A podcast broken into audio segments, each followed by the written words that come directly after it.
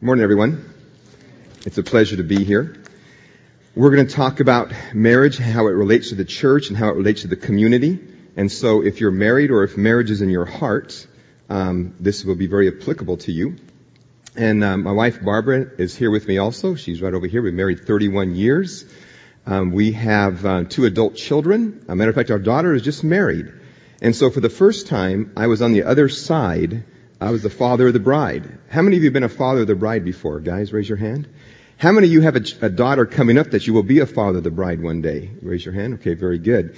I want to share with you the three S's of father of the bride because this will help you be successful. And so I've helped hundreds of people get married and helped hundreds of parents talk and participate in the, in the marriage of their son or daughter. But until you experience it yourself, you're just talking, okay?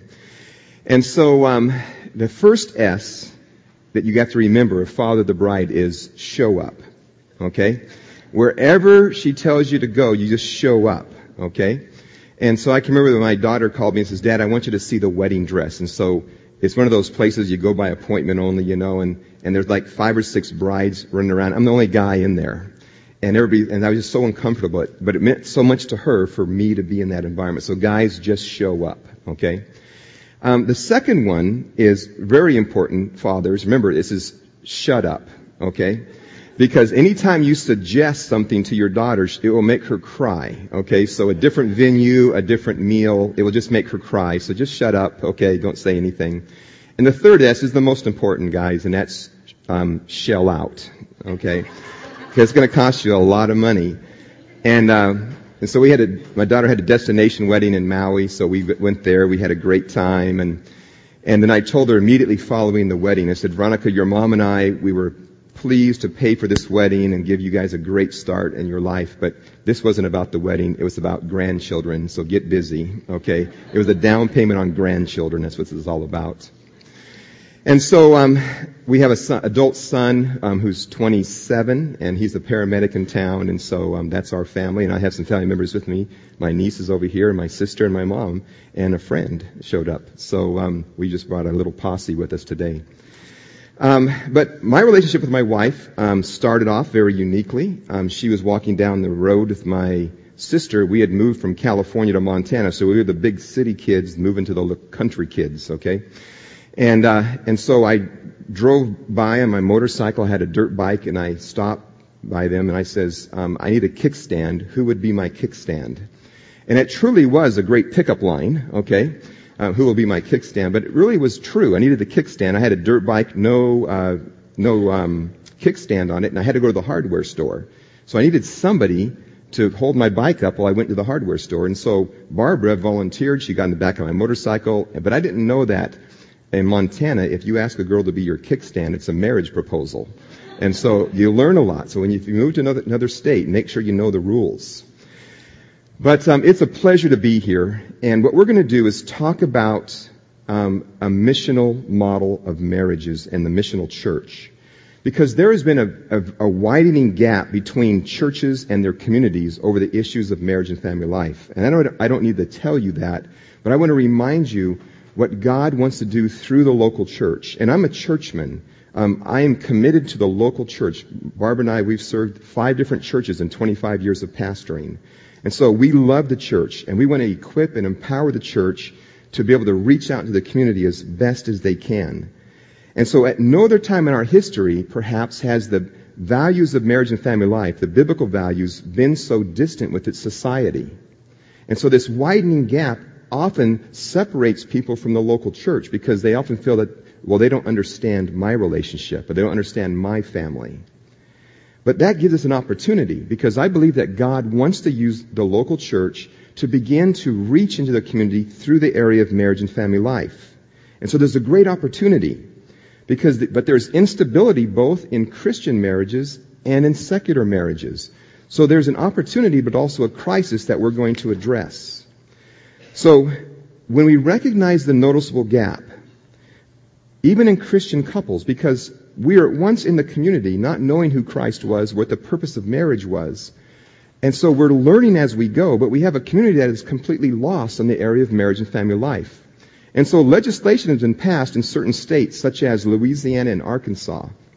What they did was they passed marriage amendments that was called covenant marriage. And so when you signed up for your marriage license, you could say, I believe in covenant marriage, which means that you could not get a divorce quickly or easily if your marriage fell into crisis. And so it was promoting healthy marriage because marriage makes the community healthy, the church healthy, our country healthy. It's very much of our foundational principles of our very own country. And so the Christian legislation was really behind this. But what happened was only 2% of people chose covenant marriage license. So even Christians were saying, I don't know if I want to sign up for something that may make it more difficult for me to end my marriage if something happens. And so we see a gap in the church and a gap in the community. But God has a plan for us. So this is God's plan, is that marriage is the environment where unconditional love can be shared between a man and a woman. Because unconditional love is a demonstration of God's presence in the community. And I just want to encourage you that your marriage and your family life is one of the greatest evangelistic opportunities that we have in our community.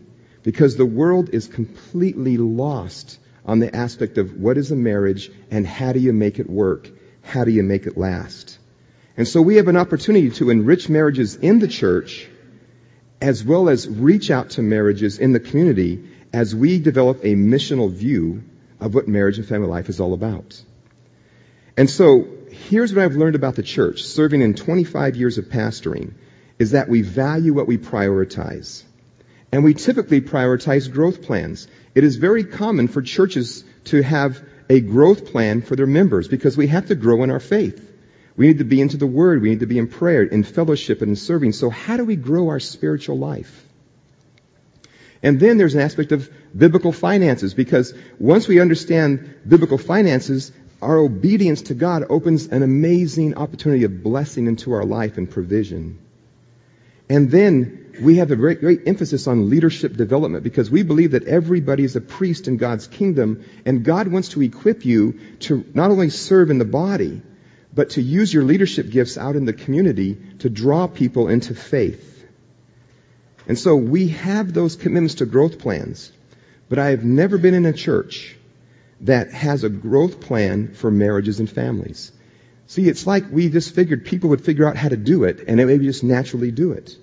But as we recognize the struggles in marriage in Christians as well as secular marriages, we realize it's not something that we just do naturally anymore. Matter of fact, since 1973 and no fault divorce in California, it is very likely that young adults in this culture right now, that their um, parents were divorced. But not only that, but their grandparents were divorced. And so young adults have often lost two generations of marriage to say, how do you do this for a lifetime? See, we, the church, have been given that information and opportunity to teach the world what it means to be in a covenant marriage relationships and the benefits of it. And so, who needs a growth plan for marriage and family life in the church? Well, every leader does. Every pastor does. Every Sunday school teacher, every small group leader. Anybody that is married or has a family needs to say, how am I growing my marriage and family so that we can continue to be strong and demonstrate what it means to have the love of God flowing in our life and our family. So what defined us as a church? And so we use the word missional church. And the church was a time of sending and being sent. And so historically, you know the church history, is that we have sent missionaries around the world that has preached the gospel of Jesus Christ, the good news, and there's been amazing success at that. Amazing success. But we also are a sent organization so that we are sent out into our communities to demonstrate the love of God. And if there's one way that the world is wanting to know how do you experience the love of God or true love or sacrificial love, it's a man and a woman who are committed to each other and their children walking out faithfully together. The world doesn't know how to do that. And so, what is the missional church? In today's culture, a missional church includes equipping and empowering married couples to demonstrate the love of God to others in their community. But that's really a radical view for most churches. a radical view because we ask men to serve in men's ministry, women to serve in women's, women's ministry, but rarely do we help couples in their most natural environment as husband and wife, mother and father, inviting other people into what God has done in their life. Let me give you an illustration. Um, at Marriage and Family Life in, at Vineyard Columbus, um, when I first got there, it was about seven years ago, I would go up to a couple and say, would you guys be willing to be a marriage mentor? And here's what I got 99% of the time. Oh, Ron, I need a mentor. Our marriage needs a mentor. Well, who doesn't need a mentor, right? Who doesn't need someone to speak into your life? We all need that. So we changed the name to marriage coach. Because see, a, a marriage coach is just a student of the game. And sometimes coaches weren't even the best players, but they've studied and they've learned and they've practiced what they know about marriage. Another illustration. Let's say somebody that has um, an alcohol dependency issue. They're an alcoholic.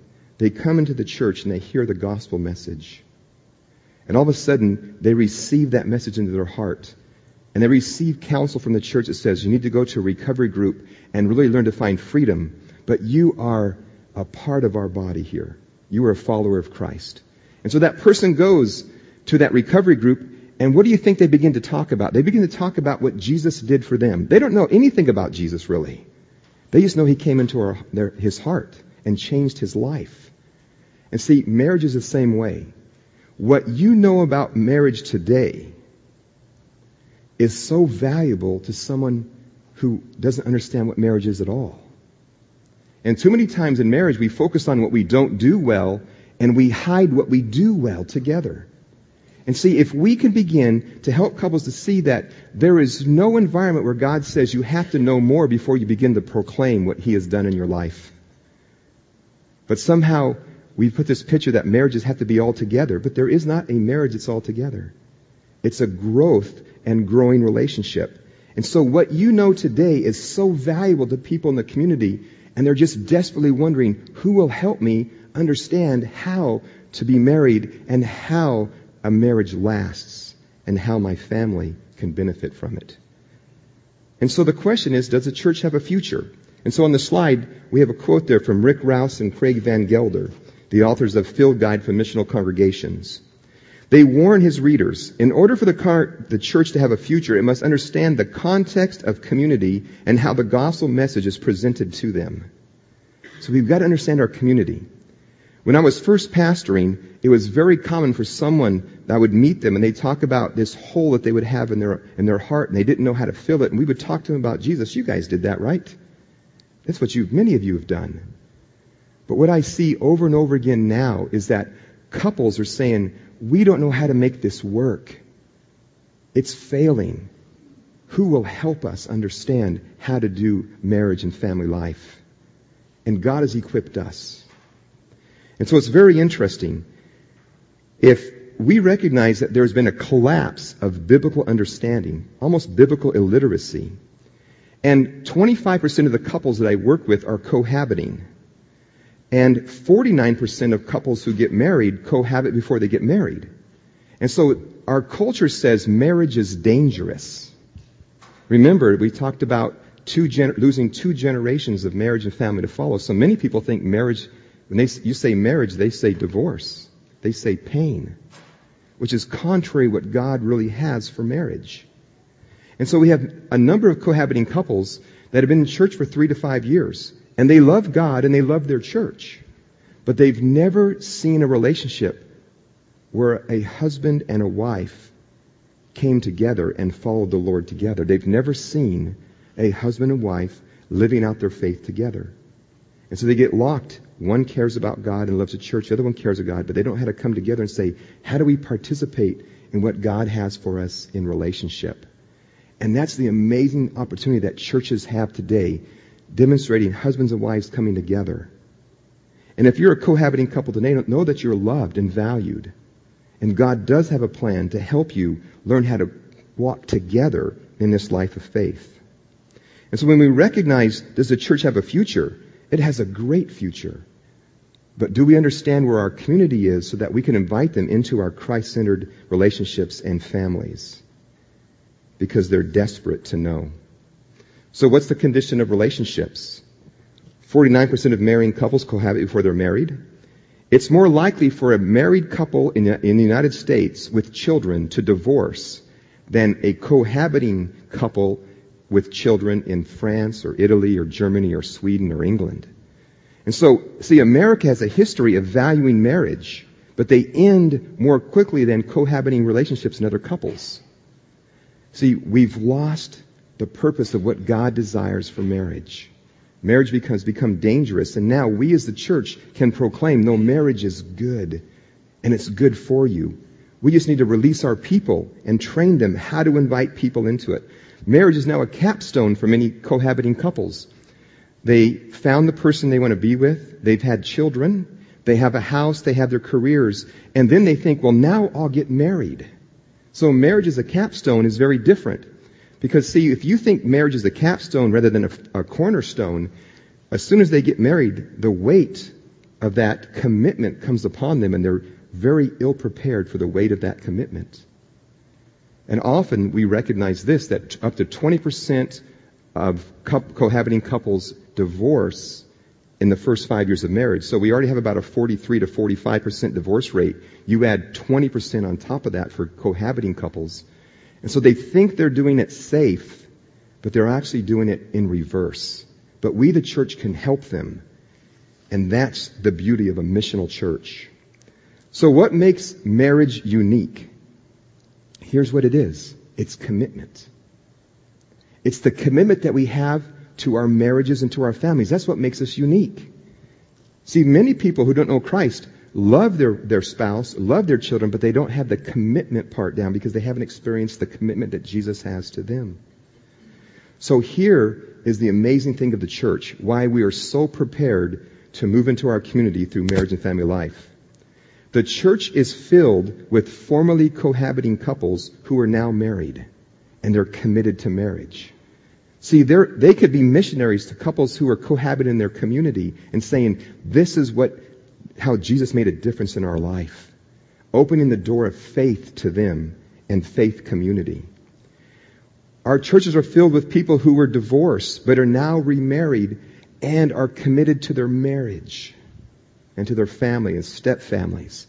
And the world is looking for who will teach us and show us how to be committed to each other. And so when we recognize the church is fully prepared and we have couples who've been married to the wife or the husband of their youth, and there's a world saying, how do you stay married? How do you stay with the priority of your family? And so the church is uniquely equipped. Matter of fact, we are treasures. Your marriage and your commitment to your family is a treasure. And when we unfold it, it will draw hundreds and thousands of people that never understood the church is there and understands them. We just need to take, unwrap the gift and say, this is who we are. We are reconciled people with God. We've been reconciled in our relationships, and now you're welcomed here. So often, churches without a view of marriage and family life on a missional level, they'll miss the opportunity to expose the treasure.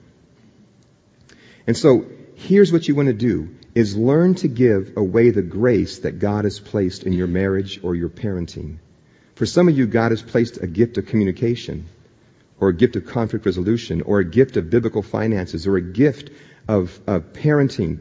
Do you know there are so many people who are saying, Who will show me how to do that? Who will show me how to communicate? See, all we have to do is give away the strength that God's placed within us. And when we begin to give that away, it will transform our community and even our church. Because there are many young adults who are now in church, but they never saw a mom and dad walking together in their faith. And they just don't know how to do it in their own relationships. And so I'm going to walk you through a process called the change process.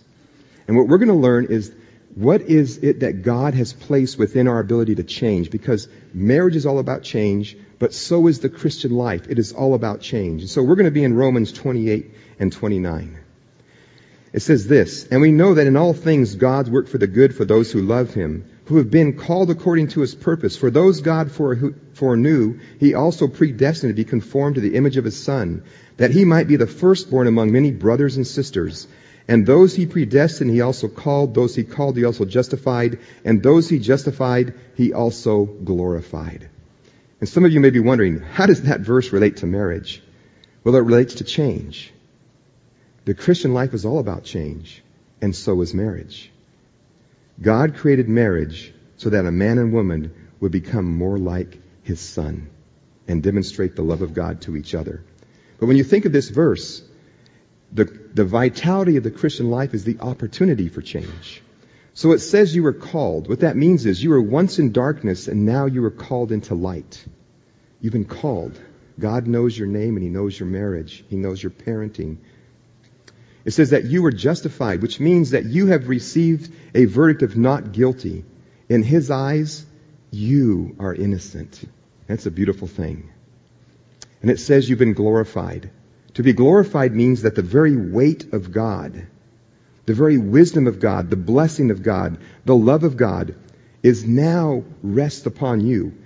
And it's not unusual for people to seek you out, whether it's on the job or in your neighborhood, because they recognize the glory of God on your life and they say, tell me, how does your life work? Do, you have just as many problems as I do, but how does your life work? See, it's the weight of God. And see, God has placed His glory on marriage that He wants to attract other people into it so you can invite them into faith. And so it's all about change. Matter of fact, before you can have change, you have to have an exchange. So many times when you go into God's presence, you're asking Him for His peace, for His mercy, for His forgiveness, for His wisdom. That means that you have to exchange what you have for what He has. And some of you experience that, that presence of God through your devotion, through reading the Word or devotional book, or through worship, or just taking a walk and just meditating on God, and all of a sudden His presence comes into your life. And all of a sudden you say, Father, I need your peace. And the beautiful thing about it is God's peace visits you. But the Christian life was meant to do this. You have to exchange what you have for what He has. Because there's things that are blocking our peace or our joy. And so we have to give God our anxiety. Maybe we felt rejected. Maybe we become bitter the way people have, have taught, treated us. See, we have to say, God, I give you my anger, my bitterness, my rejection, but, and I want your peace. And see, that's the Christian life. The Christian life is most vital when we're exchanging what we have for what God has. And He says we could do that. You can cast all your cares on Him and He gives you what He has. And it's a really good deal for you and I. It's not such a good deal for God, but it's a really good deal for you. So when we realize there is nothing in your humanity that doesn't need to change, then you can embrace change. Matter of fact, if, if, if you're with your spouse or with a friend, just look at them and say, change is important. It's needed. You want to do that? No one wants to do that here, okay? you don't want to start a fight. But if you resist change, you're just resisting more of God in your life. And so I want to walk you through a very quick process now of how God has brought the ability for us to change and to demonstrate transformation, not only to the couples in the church, but the couples in our community. So the first stage of the change process is what we call unhappy or dissatisfied. See, typically, when we're unhappy or dissatisfied, we go to our spouse and say, hey, I'm unhappy or dissatisfied, and then all of a sudden, they feel blamed because there's only two of you in the relationship. I'm unhappy. I'm dissatisfied. Uh-oh. I'm the problem. Look how, how opposite ends couples are at in that place. See, that's not a very good process for change because see, unhappiness and dissatisfaction are very poor motivators to change.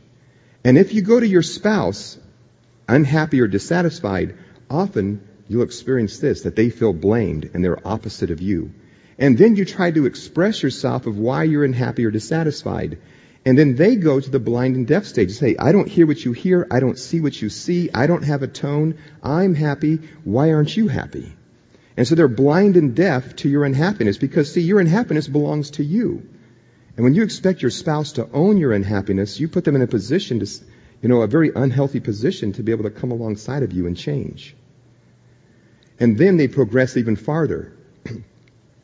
then the person who is unhappy or dissatisfied begins to try to convince their husband or wife why they're unhappy or dissatisfied. So last week, last month, last year, last vacation, and I've had couples in my office, married 20 or 25 years, and, on that convinced stage, and they go, on our honeymoon. I'm going, whoa, that's a long time. And see, what they're trying to do is they're just trying to communicate the sense of unhappiness and dissatisfaction. It may not even be related to the issue at hand, but what they've done is they've ticked off every area where they're unhappy or dissatisfied, and now their spouse is overwhelmed because all you think about is the negative things. You never look at the positive things. And then all of a sudden, now the spouse is, un- is offended. So one is unhappy or dissatisfied, and their husband or wife is offended because every negative thing has been talked about. And so many people live on this side of the curve. And now we go even further in the progression. The person um, who was offended now begins to resist, and they say, you know what, you're not the easiest person in the world to live with, you know. You know, you don't see everything correctly, you know. And all of a sudden they begin to resist the opportunity for change. And now, the person who was unhappy or dissatisfied, now they're offended. So you have both the husband offended and you have the wife offended. And many couples live on this left side of the curve. They just go up and down, up and down, up and down. But see, Christian marriages have the ability to change because we change as Christians. It's the most natural thing that we have going for us in Christianity. Change is possible. We can become more like Christ. We can receive more of Him in our life. So here's what we do in marriage we make a commitment that whenever we're unhappy or dissatisfied, we go to God with that unhappiness or dissatisfaction before we go to our spouse. So you have to make that commitment because this is what I've learned about marriage. That God uses marriage to get the attention of the husband or wife at times. It has nothing to do with their spouse. It's like this. You know, God, I'm really unhappy or dissatisfied of the way Barbara's been talking to me. And God says, Ron, this is about me and you. Maybe you have a sense of entitlement. Maybe you have a wrong view of what respect looks like. Maybe you don't like to be questioned. So, Ron, I've been trying to get your attention. And it's not, nothing to do with my spouse. It's about what God wants to do in my life. And so, once we begin to take that to God, and if we can't resolve it with God, here's what I recognize that God never changes just one person in a marriage because He sees you as one. He doesn't see you as two, He sees you as one. And sometimes God uses the wife to initiate a change process that he wants to have in the relationship. And sometimes he uses the man to initiate changes that he wants to have in the relationship. Because see, that's what marriage is all about. When the wife is sharing the love of God and the gifts of God to her husband, he understands God in the deeper way. And when the husband shares the love of God and the gifts of God with his wife, she understands God in the deeper way. That's the purpose of marriage. See, the purpose of marriage helps us to live with God for eternity. Now, God is spirit. We're, he's infinite, we're finite. God created marriage and He put men and women together. And there's no different, more greater difference in creation than men and women. And then when a man and woman come together in a covenant relationship, sharing who God is and how God works in their life, they actually learn to live with God exchanging and expressing sacrificial love to each other, truth to each other. And so when your spouse goes to you and say, I've tried to work this out with God, but I can't, you have an opportunity, and it's called acceptance. Instead of feeling blamed, you now say, if you've been taking this to God and you can't work it out, maybe God has something He wants to do in our relationship. God wants to change the way things happen between us or in us. See, that's a beautiful picture Instead of blame, acceptance. God, what are you going to do in our relationship to help us reflect the love of God more deeply? It's a great opportunity. And then the next stage is called hope. Because when you begin to pray together and say, God, what are you going to do in us as a couple? Then you come together. No longer you're on opposite ends of the change process. Now you're together seeking the Lord for change. Because remember, He doesn't change just one person. And then the last stage is reconciliation. Reconciliation means this, that the best is yet ahead. See, many, many couples resist change because they're trying to recapture their past. God's not trying to recapture the past. God is trying to do something new in you. And see, when couples get stuck in the past, then they don't want to go forward and they resist change. I can't tell you how many couples I've had in my office that says, that told me this, Ron, I'm not going to change anymore for my husband or my wife. I'm not going to change anymore. What they're saying is, They're not going to grow in their faith anymore. They're not going to grow in their love anymore, their peace anymore. Because see, life is all about change. And see, when you say, I will not change, you're saying, oh, I've got enough of God. Here's one thing that will never happen. When I go into God's presence and I say, Father, I need more of your love, He'll never say this to me, oh, Ron, your love and my love is just like the same. You don't need to come to me anymore. When I go into God's presence and say, God, I need your wisdom, He'll say, Oh, Ron, don't come for wisdom anymore because my thoughts are like your thoughts. It'll never happen. Okay? We will always need to change. And marriage, when it changes, we become more like Christ to each other and to the world. See, that's what we have as Christians. There's a couple in my office who have a great marriage, they had a great life, a great family, they were leaders, they're career people. They have a life that most people dream about. But their life was busy, and the wife was working through a process that we call the Life in Motion Relationships Inventory, the LIMRI. It's what we use to help couples develop strengths in their relationship. And the worksheet said, I want more closeness with my spouse. I mean, they had great lives, but they were busy lives. And so you look at their life and there's just nothing to give up. What do you do? Well, the husband began to pray and he began to say, Father, how can I help my wife to feel closer to me? And he hears this, nine holes. For some of you, don't know what that means. For others, it means about two and a half hours of golf on a weekend. See, once a week, that was his thing. It recharged his batteries. He had three other guys that he really connected with. They encouraged each other. They supported each other. And then they went out and did everything they needed to do all week long. And he felt the Lord say, give your wife nine holes. And so they come back into my office and they, and they said, the Lord really spoke to me and said, give my wife nine holes. So I will golf nine holes and then I come home and say, whatever you want to do for two and a half hours, but we'll do whatever you want. And so the opportunity, the Lord's in it. Now she could have said this, I won all 18. she could have said that. But see, the best is yet to come. See, when we believe that the best is yet to come, then we can trust that God has our best interest in mind. And so he was willing to lose nine holes, which were important to him, for the sake of the best is yet to come. And see, when couples embrace reconciliation, then they can experience losses for the sake of experiencing the depths of God's love in their marriage. See, that's what we have to offer the world. And when the world sees that, they go, that's what I want because they know what it looks like to be on the left-hand side. That's where they live their life. And we can invite them on the right-hand side. And that's the beautiful thing the church can do. And remember, the church is desperate for this. Des- the church is desperate, but also the community is desperate. Because we have two things that no one else has. That's reconciliation and restoration. Reconciliation happens when you take your sin to God. Father, I have sinned against you. Reconciliation is between you and God only. When we have sinned against God or sinned against our spouse or our children or whoever it is, we go say, Father, I need your forgiveness. I need your mercy. And God brings it. And then the spouse who's been sinned against needs to go to God and say, Father, I need your healing. My heart hurts for what I experienced. See, God is in the process of forgiving us and healing us. Then we have restoration. And restoration is an exchange between two people.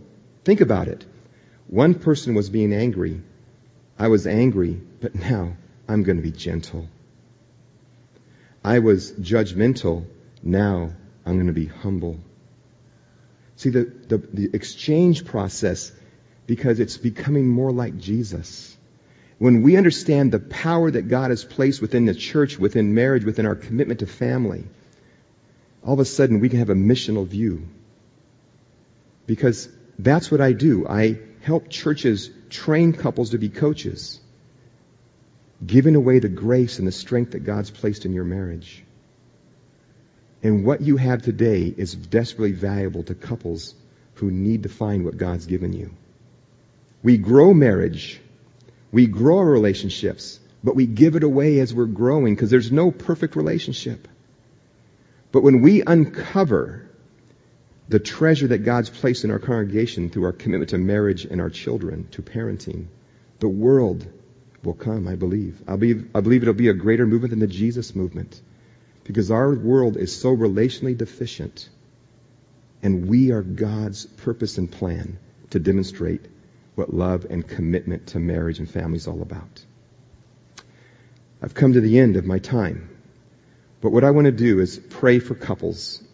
You may not be here with your spouse, but I'd like to pray a blessing over your marriage and over your family. So if you're married, would you just stand up and I'm going to pray a blessing over you?